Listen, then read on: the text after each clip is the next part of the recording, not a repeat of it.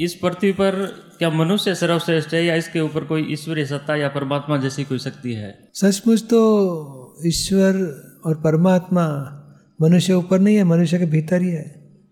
और खुद मनुष्य, ज्ञान दशा में खुद मनुष्य ऐसे मानता है भीतर आत्मा वही भगवान है, वही ईश्वर है, वही परमेश्वर है, वही खुद का स्वरूप है।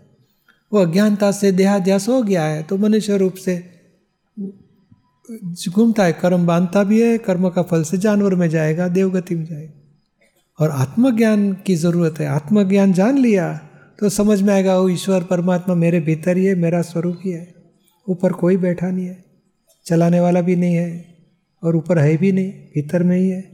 और मेरे में जैसे आत्मा है, ऐसे सब जीव मात्र के भीतर वही आत्मा, वही स्वभाव का, वही गुण धर्म का आत्मा है।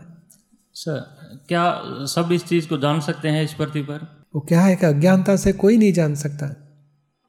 जब ज्ञानी पुरुष रहते हैं, तब ज्ञान मिलता है, तब वो खुद के भीतर वाला आत्मा को पहचान सकता है। और जब तक ज्ञानी पुरुष नहीं मिलते और आत्मज्ञान नहीं मिलता, वहाँ तक बाहर दृष्टि है, बहिर्मुख दृष्टि, भगवान को मूर्ति में, फ़ोटो में, नाम से स्थापना करके भक्ति करते कि मेरे को भगवान की साक्षात्कार के लिए भक्ति करना है। परोक्ष भक्ति होते रहती है और डेवलपमेंट होते रहता है। जब ज्ञानी मिले तो अंतर्दृष्टि होती है, प्रत्यक्ष दृष्टि, प्रत्यक्ष भक्ति शुरू होती है और भगवान का साक्षात्कार होकर प्रत्यक्ष भक्ति शुरू हो जाती है।